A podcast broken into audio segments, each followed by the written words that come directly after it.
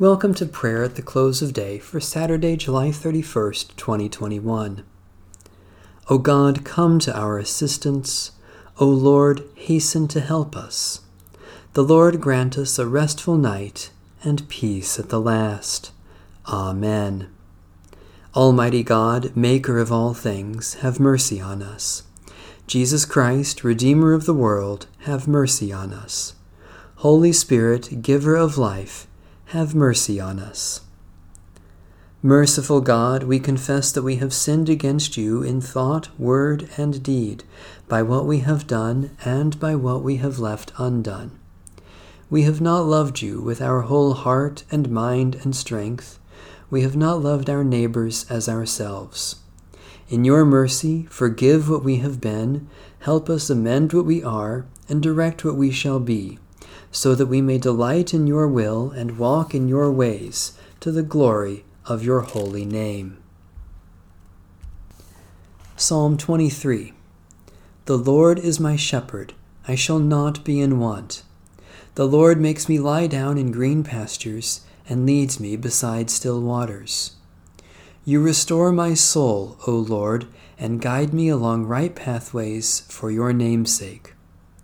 Though I walk through the valley of the shadow of death, I shall fear no evil, for you are with me. Your rod and your staff, they comfort me. You prepare a table before me in the presence of my enemies. You anoint my head with oil, and my cup is running over.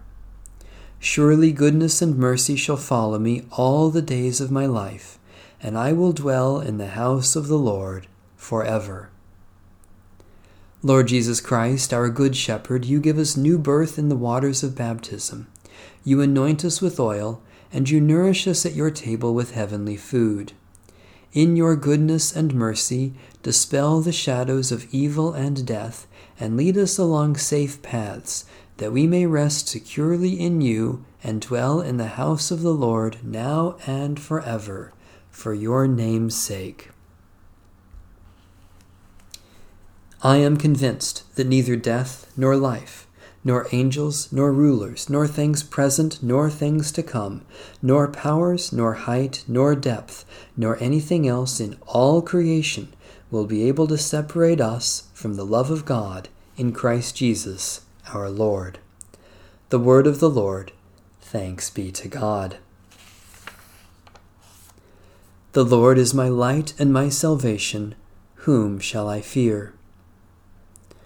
O Lord, support us all the day long until the shadows lengthen and the evening comes, and the busy world is hushed, and the fever of life is over, and our work is done. Then, in your mercy, grant us a safe lodging and a holy rest, and peace at the last, through Jesus Christ our Lord. Amen. Our Father,